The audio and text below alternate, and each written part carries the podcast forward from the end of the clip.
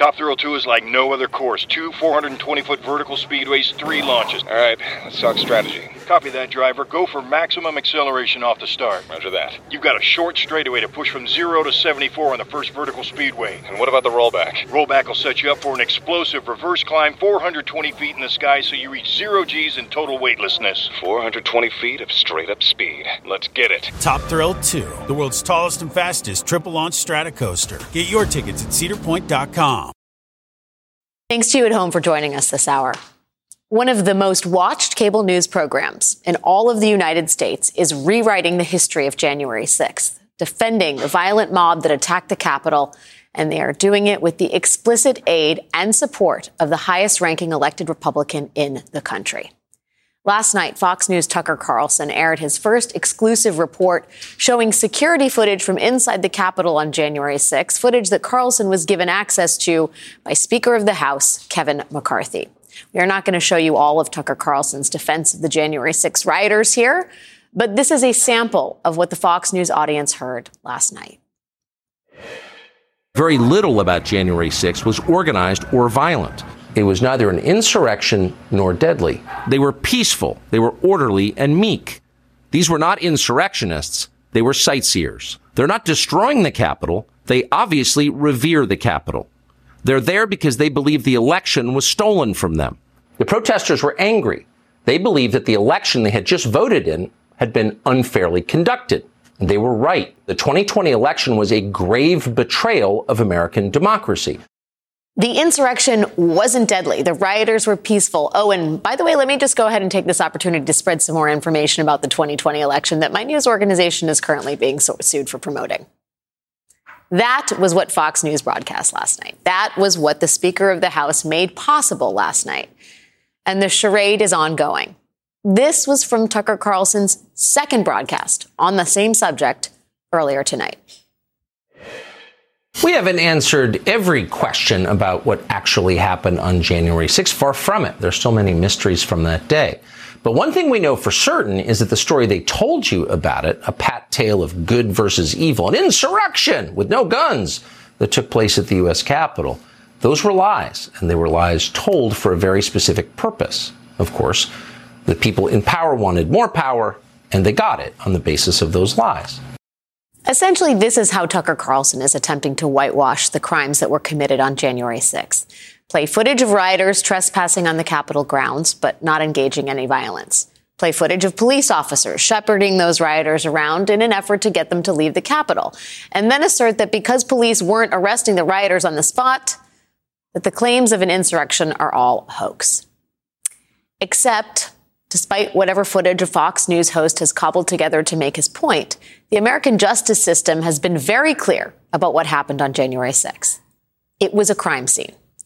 People who participated in the storming of the Capitol broke the law, and many of them are now in jail. The Justice Department has arrested around 1,000 of the rioters since January 6th and charged over 300 of them with assaulting, resisting, or impeding officers or employees. Over 500 of those rioters have already pleaded guilty to the crimes they were charged with, including, by the way, the so-called QAnon shaman, whose actions Mr. Carlson spent a lengthy portion of his broadcast last night trying to defend despite the fact that the QAnon shaman has pleaded guilty and been sentenced to 41 months in prison.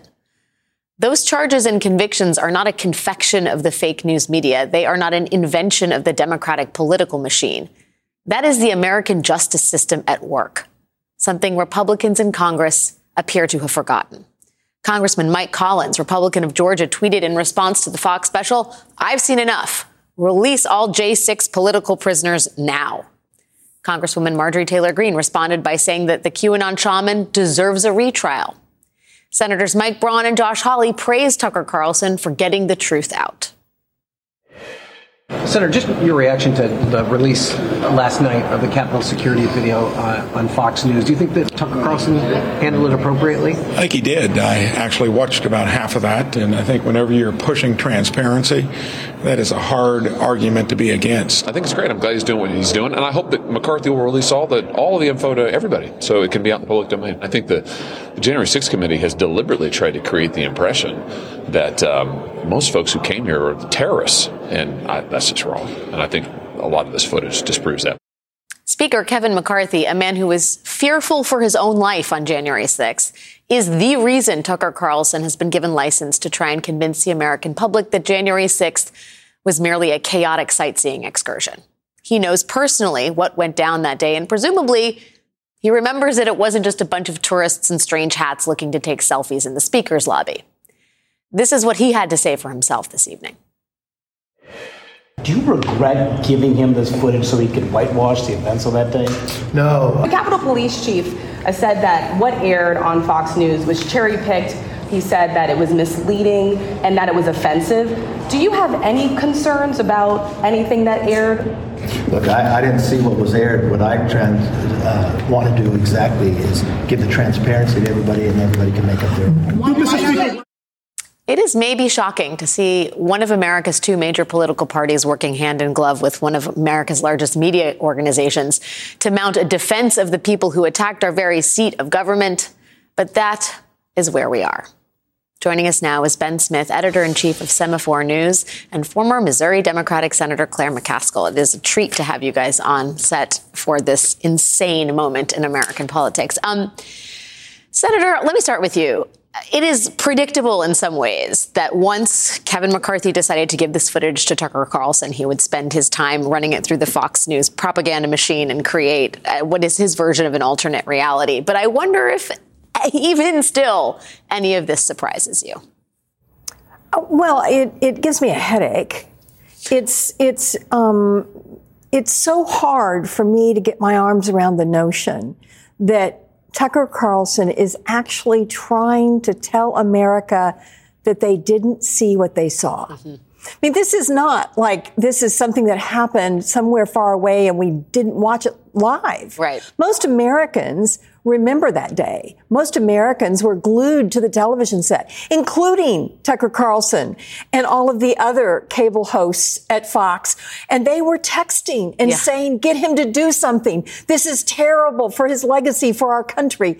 So in the moment, we all felt it.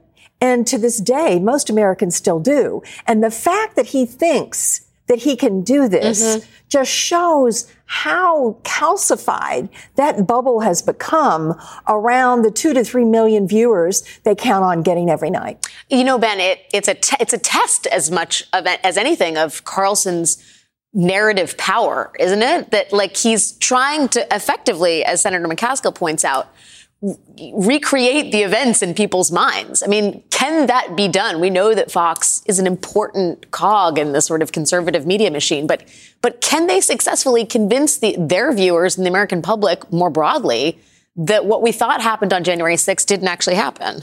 I mean, I you know, I, I don't think so. I mean, there's just the sort of who are you going to believe, me or your lying eyes quality to this. that there may in fact have been people wandering around with funny hats taking pictures, but we also all saw the people breaking down the doors and trashing yeah. the place. Um, but also, but I think part of what's happening, I mean, part of it is you know telling Fox's, as you say, fairly ultimately narrow audience what they want to hear, and part of it is trolling us, right? Part of it is his delight watching this segment and, and yeah. as as you know, they put out something that they know is false. And I think maybe some of their audience knows is false and also thinks it's kind of funny that they're doing that and, you know, forcing everyone to react to them. I think that's always been sort of part of Trump's shtick and part of Tucker's. Yeah. Really well, yes, owning the libs is definitely yeah, paramount and, in and, terms of the mission. And but, lying to dare people to call you a liar. Yeah, but it does have its effect. And I guess a, a question is also, what does the Republican Party do, right? I mean, now I will say Republican Senator Thom Tillis of North Carolina said he thought it was BS Tucker Carlson's segment. He actually said the words. Though. Yes, he did. And I can't on this family he did, program. He did. He did exactly like Attorney General Barr did. they both called it the same thing. Yes, uh, and Senator Lindsey Graham of Carolina. We don't want to whitewash January the sixth. And then there is Mitch McConnell. Let's hear what the Senate Minority Leader had to say.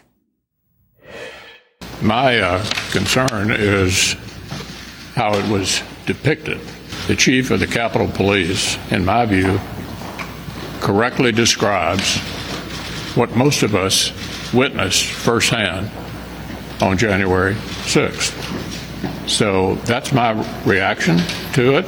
It was a mistake, in my view, for Fox News to depict this in a way that's completely at variance with what our chief law enforcement official here at the Capitol thinks. Did, does that surprise you? No. In fact, I am not surprised that the normal Republicans in the Senate, first of all, remember, Alex, they lived this. Yeah. And what I really wanted in that segment where the reporter was talking to Josh Hawley, I really wanted that reporter to say, well, why were you running why were so you running? fast? Yeah. What were you running from? The tourists that were taking pictures? Exactly. It So- doesn't, the A and B do not, they do They- not, they A just- does not lead to B. don't mesh. Yes. And I think because members felt so emotional that day. Yeah. And they remember the fear. They remember the uncertainty about their safety. They remember how scared they were. And the idea that Tucker Carlson would rewrite this and make it like just another day at the office, I think it was offensive to those who still have a conscience. Well, and I think there's also the question of the very basic political question of do they really want to be in the business of relitigating January 6th? It wasn't a good data point for Republicans on whole, right? And thus far, they've stayed away. It's been almost a third rail. They have not talked about it, and now they are forced to because of one of their own, Tucker Carlson. Yeah, don't you think they're trying to distract from the lawsuit stuff a little bit?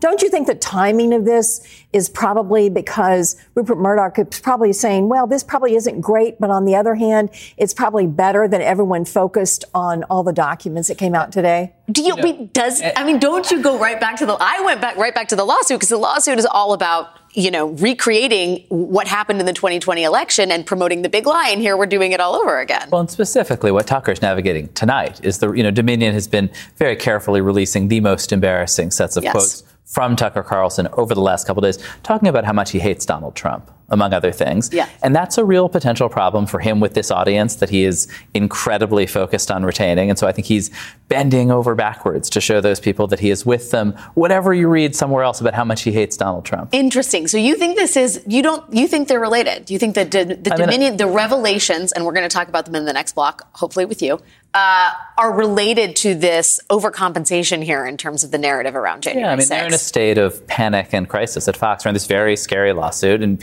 you know, and if, if my internal emails or your internal emails were being splashed all over the place, you'd be pretty focused on that. And so I think it's, you should totally interpret everything they're doing in light of that right I mean, now. my internal emails are nothing like what they have. But just to be clear, Yeah, so you, you would not, it would, yes, they, they wouldn't be, they wouldn't be that bad, but it's still like, that's certainly what they're focused That's on. right always over in their in front of mind. Do you think? I mean, what happens from a media perspective here, uh, Ben? Because Fox has these things. Other media organizations have also requested them. What is the future of this forty thousand hours of Capitol footage? I mean, are, is everybody gonna? Is Newsmax gonna have their version of January sixth? I mean, I assume at this point, I mean, these are fundamentally public documents, and obviously Tucker and um, and McCarthy are talking about transparency, and there's at that point no argument not to give them to everybody else who asks for them. I assume they'll have to.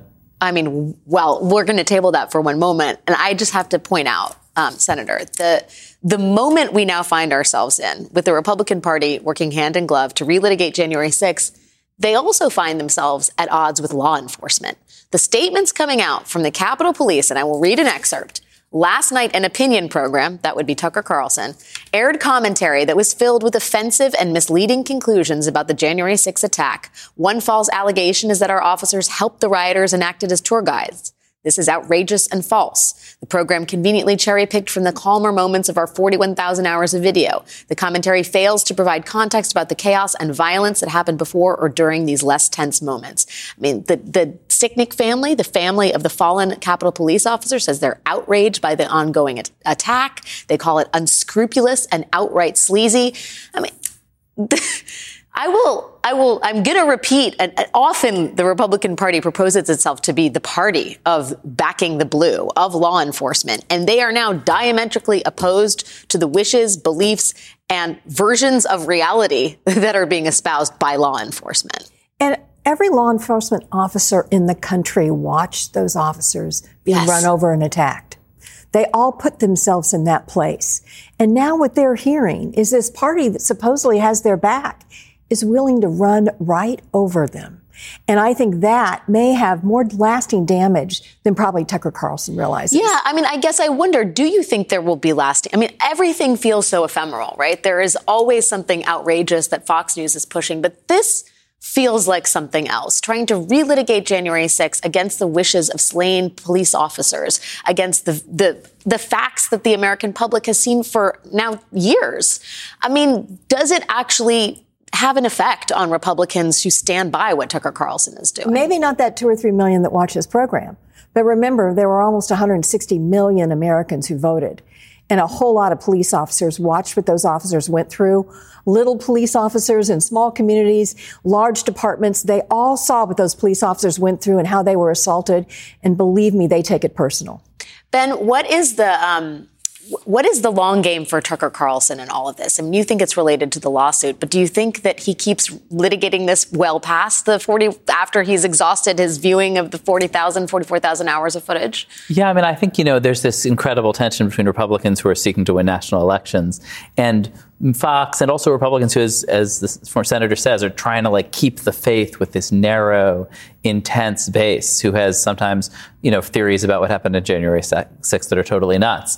And clearly Tucker's choosing this strategy of just like, to know who cares what happens to the Republican Party. We're going to just try to please this hardcore and super serve them. And I think that's a huge threat to, you know, to the rest of the party. Well, it's the first time you're seeing real tension between the long-term governing agenda of the Republican Party and the survival of what, what is what calls itself a news network in the face of Oh, trying times, we'll say. um, Claire McCaskill, it is. Uh, I'm sorry that we have to be talking about these things, but it's delightful to see you, Thank on, you, in Alex. person it's great to be in here. New York City. Uh, ben Smith, please stay with me. We have so much news to get to this evening, like part two of my trip to Florida to see the impact of Governor Ron DeSantis' presidential ambitions weaponized against students and faculty at a beloved public college. But before we get to that, stunning new revelations from that lawsuit against Fox News over its coverage of the big lie, including what is arguably the most incredible email ever written. That is next.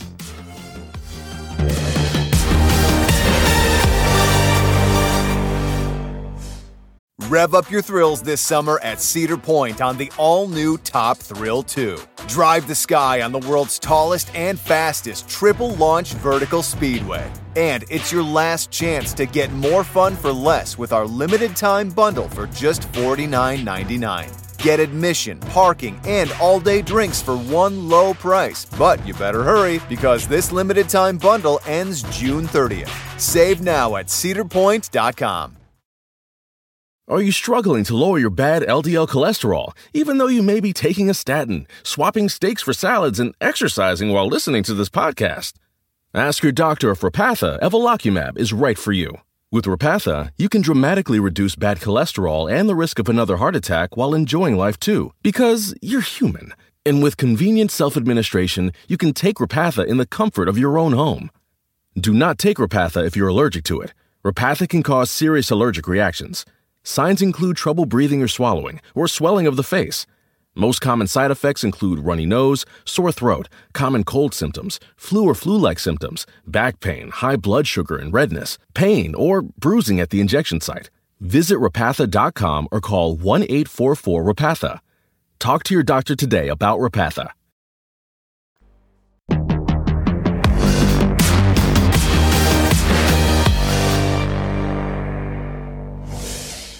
On January 20th, the owner of the media empire that runs Fox News sat for a deposition in a defamation case against Fox brought by the Dominion Voting Machine Company. One of the things they asked him about was this email he sent to Fox News CEO Suzanne Scott on November 16th, 2020, two weeks after the election. This is the owner of Fox News, Rupert Murdoch. Quote, we should concentrate on Georgia, helping any way we can. We don't want to antagonize Trump further. In his deposition, Dominion's lawyers got Murdoch to break that email down. Question Sir, how did you intend to help in any way you can? Murdoch, I just give exposure to the Republican candidate. Stick a pin in that red hot partisan admission from the owner of Fox News. We will get to, back to that. But the deposition continued. Question Why did Fox News not want to antagonize Trump further on November 16th, 2020, sir? Murdoch, he had a very large following, and they were probably mostly viewers of Fox, so it would have been stupid. For weeks, we have gotten drips and drabs of internal Fox News communications as they've been quoted in legal filings in the defamation lawsuit between the Dominion Voting Systems Corporation and Fox News. Tonight, the actual raw evidence, the emails, the texts, the deposition transcripts, all of that was released. It is a mountain of material. This is only some of it. And we are still making our way through it. But already there are some broad strokes that are unsettling. The big one is just how far Fox News and its owner, Rupert Murdoch, seemed willing to go to appease former President Trump and his followers, how far they would go not to antagonize them. In another email sent by Rupert Murdoch, this one from November 7th, 2020, Murdoch is pretty explicit about how Fox News held off on calling the 2020 election to avoid angering Trump. Quote, we should and could have gone first, but at least being second saves us a Trump explosion. And this behavior predated the election. On September 25th, Mr. Murdoch sent Trump senior advisor Jared Kushner an email that seemed to say that Murdoch was sending Kushner ads that the Biden campaign had placed on Fox, and he was sending them to Kushner before they aired so that Kushner could craft Trump's ad strategy accordingly. In his deposition, Mr. Murdoch was asked to clarify. Question Do you think it's appropriate for someone in your position to give a heads up to the opposing campaign about what the ad of the opposing campaign will show before it's public? Murdoch, I was trying to help Mr. Kushner. He's a friend of mine. Question. You were trying to help the Trump campaign by giving a preview of the Biden campaign's ads before it was public? Murdoch. I guess so. This desire not to antagonize Trump also seemed to play a role in just how far Fox News was willing to stretch its journalistic ethics to keep promoting the big lie that the 2020 election was stolen from Trump and keep promoting it on their air. As an example, on November 8th of 2020, Fox News' Maria Bartiromo had Trump lawyer Sidney Powell on as a guest to share her evidence of how the election was stolen. As it turns out, the night before, Powell forwarded Bartiromo an email from her source, from the person she was basing part of this gigantic claim on. Sidney Powell's source claimed she got her information while, quote, time traveling in a semi conscious state, and that she communicated with the wind. The source believes that she was internally decapitated in a car accident in 1992, that she died, felt her soul leave her body, but somehow continues to walk the earth. That person was Fox's source for claims that a presidential election was stolen. And Fox News let Sidney Powell use their airtime to push it. Again, we have barely made a dent reading through all of this, but already there is a whole lot to discuss. Joining me now is Ben Smith, again, editor in chief of Semafor News, and Tali Farhadian Weinstein, former federal and state prosecutor. Thank you both for helping me get through some of this mountain of pretty damning evidence. I mean, I guess first to you, Tali, the people that are being quoted in this are not random minions at Fox News. We're talking about Rupert Murdoch, Lachlan Murdoch, who I believe is the chair of Fox, Suzanne Scott, the CEO of Fox News, Jay Wallace, the president of Fox News, the Fox Corp senior VP, Irena Briganti, the senior executive VP of corporate communications, and all of the top, top Fox primetime talent. I mean, how meaningful is that in the context of a defamation lawsuit? Well, it's incredibly meaningful, Alex, and particularly in the context of this defamation lawsuit, because given the crush of evidence here, I think we have to ask well, what are they actually going to argue about mm-hmm. in front of a jury if this case makes its way to a jury, which it seems like it's headed to do? And I think that this is going to be one of the real issues. There if if pressed and if they're backed into a corner, I think that what they might say is, okay, our guests lied on air, and okay, maybe even some of our hosts lied on air, but that doesn't mean that the entire organization is responsible. And this is really great evidence to say, well, no, everybody knew on the way up the chain that they were knowingly making false statements in their broadcasts and had the opportunities to stop it. You know, one of the most interesting emails in there, one of the most interesting depositions in there is with Viet Dinh, the chief legal officer of mm-hmm. Fox, where he is asked, well, doesn't everybody in the chain of command have some responsibility to correct falsehoods and stop them? And he says, yes. Yeah. They, I mean, they yeah. admit, they admit, they admitted in the deposition. Yeah.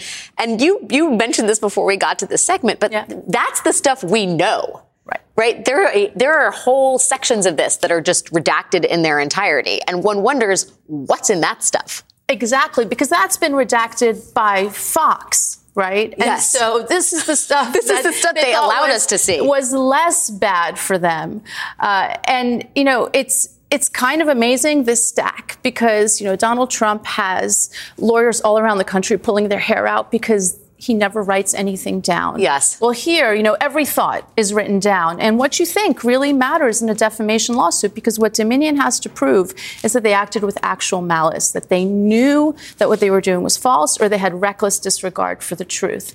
And this is just over and over again saying exactly what Dominion needs them to be saying in order to prevail in this lawsuit. Um, it's a lot of correspondence, Ben. And purely from a, a media standpoint, the the sourcing for their big fraud lies is I mean, I you can't even say it's paper thin. It's completely fabricated. The, the source that we the, we talk about, who has an out of body experience, believes that they were de- internally decapitated. By the way, I don't know what internal decapitation is. I always thought it was Chilling. kind of an external. yes, chilling. I mean, that's the stuff they're putting on air. You're saying none of your sources are ghosts? I have no Alex? ghost sources. I mean, maybe I, I've been not spreading, casting a you're, you're enough missing net. out. I mean, yeah, it's you know, I mean, it's it's if you had, I mean, it's exactly what if you had watched, if you just watched Fox Fox Business during that period, this is basically exactly what you would expect, but like 20% dumber. Basically, which is probably, I mean, that's not on that unusual in, in the world when you imagine there's some brilliant conspiracy, and in fact, they're all bumbling around. I mean, I think you know this is, I think it is worth saying this is Dominion's in very, very aggressively argued motion in which they are, and it's very early that they're really putting all this stuff out. They're doing it in the most embarrassing possible way, without context, to make Fox look as bad as possible. I think it's worth understanding that when we Yes. read these documents. It, it's Um, not. They're, it's pretty. not that hard, not that hard to do that. But I do think that's important, and that's obviously because they're trying to either get the jury the impression that you know that you know to sort of set the case in public, or to show Fox how much worse this can get, so that they will settle. But this is there is a level of legal gamesmanship happening. here I think it's worth knowing. I think you'll see Fox argue that well, maybe some of our people are total lunatics who believe this, in which case it's not malicious; they're just crazy, and the rest of us were running around trying to clean it up. And there is there's some of that in there too, for sure. There's sure. a little bit of that. Do you think that that? I mean, in terms of the legal strategy, where does Fox go? Like, where do they go from here? Right. Uh, they don't, I don't think they have great options, but I think the first thing that they might do is just say some of the stuff we said on TV was true. I mean, that is the best defense against a defamation claim is the truth. I don't think that's going to get them very far. So I think that what they might try to do is get as many legal issues as they can in front of the jury because the facts are not good for them. And of course, that's not the jury's job. But they might try to get the jury excited about the First Amendment and what this might mean if they are held liable.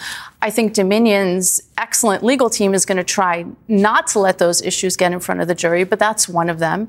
Another legal issue that they might try to bring up is to say, well, we just created a public square. We have to let everybody air out their views. Inclu- including people who get their sort the information from ghosts who are internally decapitated. Right. right. And of course, that's not the law. Publishers, of course, can be held liable Yes. if they knowingly broadcast or print false things.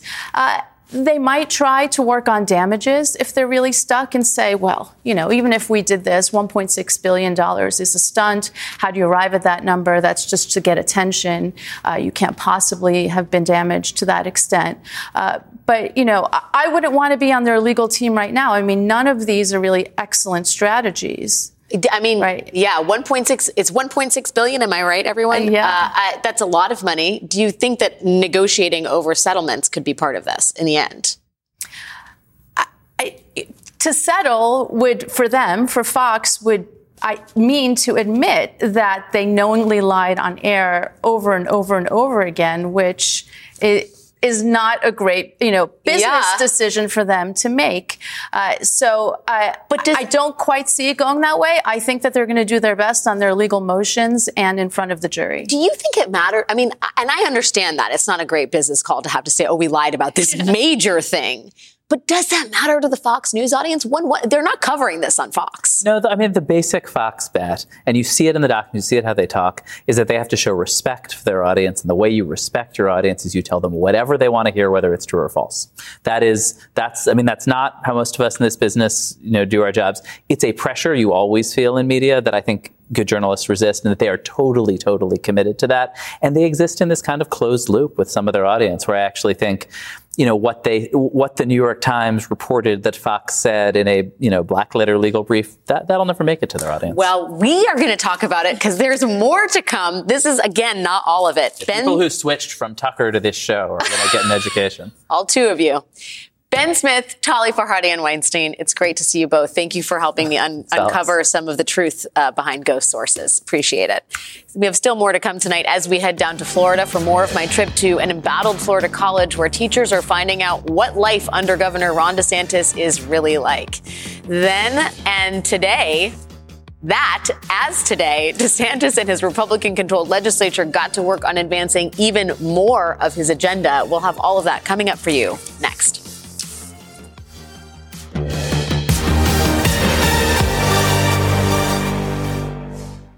This episode is brought to you by Paycor, the HR and payroll software made for leaders. It's never been harder to recruit, hire, and engage workers.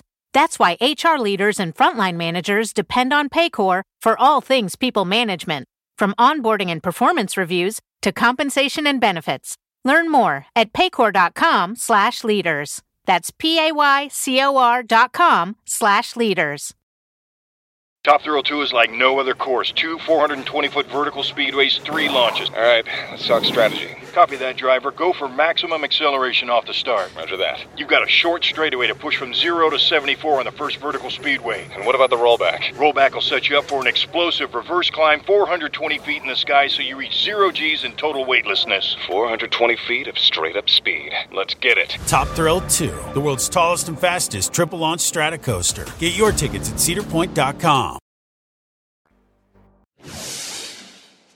We will stand strong. We will hold the line. We won't back down. And I can promise you this you ain't seen nothing yet. Thank you all. God bless you. This morning, the Florida legislature launched its 2023 session with Governor Ron DeSantis' State of the State address. The governor rattled off his legislative accomplishments in the past year, preventing life saving vaccine mandates, shipping unknowing asylum seekers across the country, and giving parents the right to help the state restrict teaching on race, gender, sexual orientation, and history.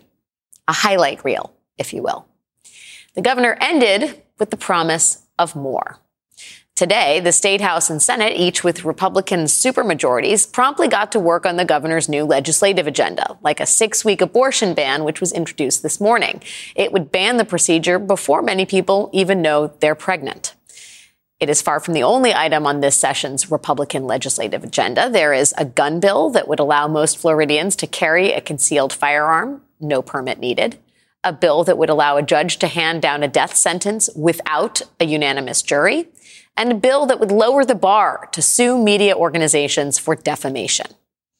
While we're not sure if everything the legislature is working on will get the governor's signature, it's undeniable that the war on woke really is just getting started. The House today put forward a bill that would block the removal of Confederate monuments. If the governor signs that one, it will take effect in July. The legislature is also taking up a bevy of education bills, including an expansion of the so-called Don't Say Gay law. It would prohibit discussions of gender and sexual orientation through eighth grade and a bill that outlaws college spending on diversity, equity, and inclusion programs and erodes faculty tenure and eliminates majors and minors in subjects that are considered too woke. That last bill is one of the many DeSantis initiated changes that has made professors at New College in Sarasota extremely worried. Last week, I visited the public liberal arts school, again in Sarasota, to speak to faculty about the way Governor DeSantis has been targeting their workplace using New College as a sort of trial run in his efforts to overhaul American education. What's the climate among the faculty? Are you guys worried for your jobs? The faculty are trying to do what we can to navigate this, right? right? So we have some protections and thankfully we have a faculty union, we have a collective bargaining agreement. Not all faculty members have the same uh, amount of protections. Right. Uh, but we are you know, true to being professionals and trying to navigate the change in the best way that we can navigate the change. Well, it's definitely been, you know, stressful. Um, it was, I think, a surprise, at least to me, um, and this just the speed with which everything has proceeded over the last month and a half has been a little bit shocking.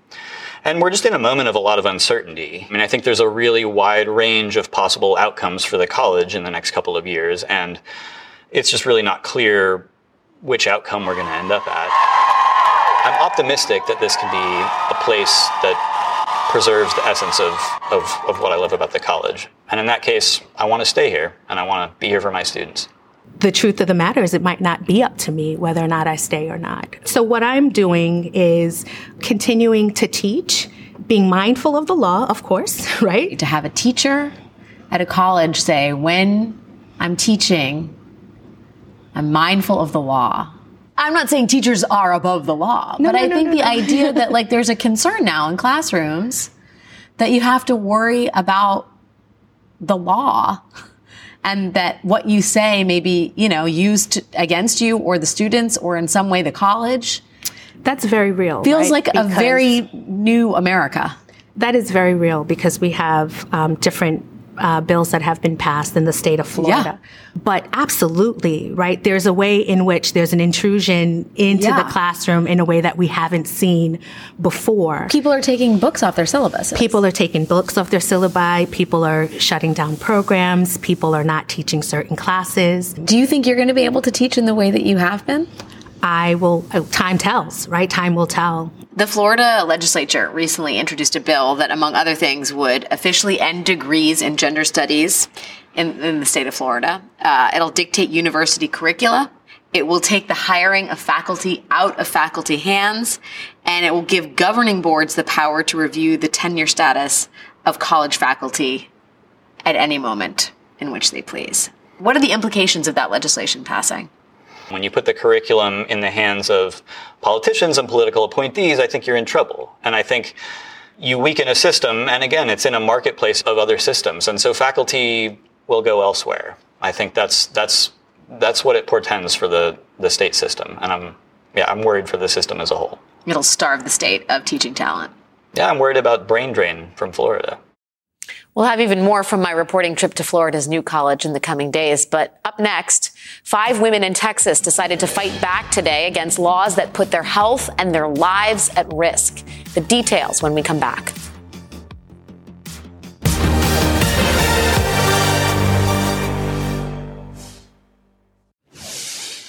I cannot adequately put into words the trauma and despair that comes with waiting to either lose your own life, your child's life, or both. For days, I was locked in this bizarre and avoidable hell. Would Willow's heart stop? Or would I deteriorate to the brink of death? The answer arrived three very long days later. In a matter of minutes, I went from being physically healthy to developing sepsis, a condition in which bacteria in the blood develops into infection with the ability to kill in under an hour. I spent the next three days in the intensive care unit, surrounded by my family who booked last minute flights because they feared for my life. I spent another three days in a less critical unit of the hospital, all because I was denied access to reasonable health care due to Texas's new abortion bans. What I needed was an abortion, a standard medical procedure. That was the lead plaintiff, who, along with four other women, has just filed a new lawsuit challenging Texas's extreme abortion bans. The five women have one thing in common. They all sought out abortions in the state of Texas because their pregnancies posed life threatening risks to either their own lives or that of their fetuses, and they were all denied that critical health care. And now this coalition of women is suing the state of Texas in the first lawsuit of its kind since Roe v. Wade was overturned, where pregnant people themselves are challenging the state's abortion ban. Joining us now is Nancy Northup, president and CEO of the Center for Reproductive Rights, the organization that helped bring this lawsuit. Nancy, thanks for being here tonight. I know you've had a very busy day. I'd love to just get to the sort of substance of this lawsuit because you all are, the plaintiffs are not seeking to overturn Texas's very extreme ban, but but instead looking to clarify that physicians can offer, I believe, or make exceptions in life threatening cases. Can you talk to me a little bit about why you decided to pursue that route? Yes, but before we talk about the law, if I could just say something about the four women who were there today, the five that have filed this lawsuit. You know, they never wanted to be in front of those mics in front of the Texas state capitol, but Texas has caused this harm to them. They wanted to have healthy pregnancies, they didn't. And when their pregnancies had severe complications, they were forced to undergo threats to their life and their health. Four of them had to leave the state of Texas. Amanda, as you just heard, went into sepsis because they would not give her care. And that is because of the abortion ban in the state of Texas. So, yes, I will talk about the legal theory, but it was such an honor to be there with these brave women today as they stood up to a state that has, you know, imposed a 99 year prison sentence uh, in the case of abortion. So, what we are challenging here is the fact that you should be able to get medical care in the doctor's judgment when it is needed because you have a threat to your health or your life, and including the threat to your future fertility. You know, this is what these women had at risk as well their health, their life, their future fertility. And we are saying that the emergency exception, uh, which is totally unclear right now in the state of Texas, has to be made clear that it's the doctor in consultation with the patient who is making that judgment.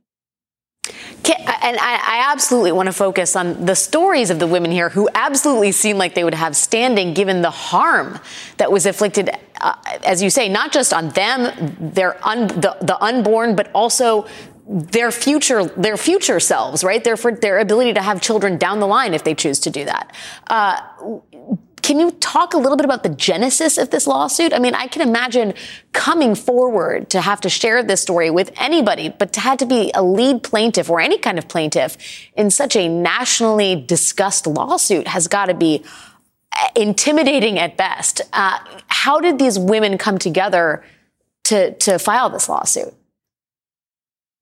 Well, of course, it's a hard decision to make and was considered for months. They'd just been through pregnancy crises. They were mourning from the, those experiences and recovering. And it's not easy to take on the state of Texas, but they decided to do so and also in our complaint which is you know 91 pages long we also put in there the stories beyond the five plaintiffs in this case we put in the stories of other women in the state of Texas who have gone into medical complications and been denied abortion care in other states across the country Ohio, Alabama, Louisiana, and more. This isn't something that's just happening to these five women or just happening in the state of Texas. It's happening across the country because when states ban abortion care, they make every pregnancy a dangerous situation. It's so true. I think the politicians in the state of Texas really miscalculated what was going to happen, especially on public opinion, once women started coming forward with their stories. Do you think that this could actually sway some Texas lawmakers into understanding how draconian this law is? You know, unfortunately, they have not been listening to date. They could have fixed this, they could have clarified this. You know, it's now March. Roe was reversed back in June, but it should. It should shock the conscience of every single one of those lawmakers in the state of Texas who have enacted these blanket bans on abortion. And I'll just say, you know, these women's stories, this case is dealing with these particular stories of pregnancy complications, but really every person who's denied the right to an abortion in Texas should have that right. It is a national problem, even if we are focused on this specific group of women. Nancy Northup, President and CEO of the Center for Reproductive Rights. Thank you for your time tonight. Thanks, Nancy. Thank you, Alex. That is the show for tonight. We'll see you again tomorrow. Top Thrill 2 is like no other course. Two 420 foot vertical speedways, three launches. All right, let's talk strategy. Copy that, driver. Go for maximum acceleration off the start. Roger that. You've got a short straightaway to push from 0 to 74 on the first vertical speedway. And what about the rollback? Rollback will set you up for an explosive reverse climb 420 feet in the sky so you reach 0 G's in total weightlessness. 420 feet of straight up speed. Let's get it. Top Thrill 2, the world's tallest and fastest triple launch strata coaster. Get your tickets at cedarpoint.com.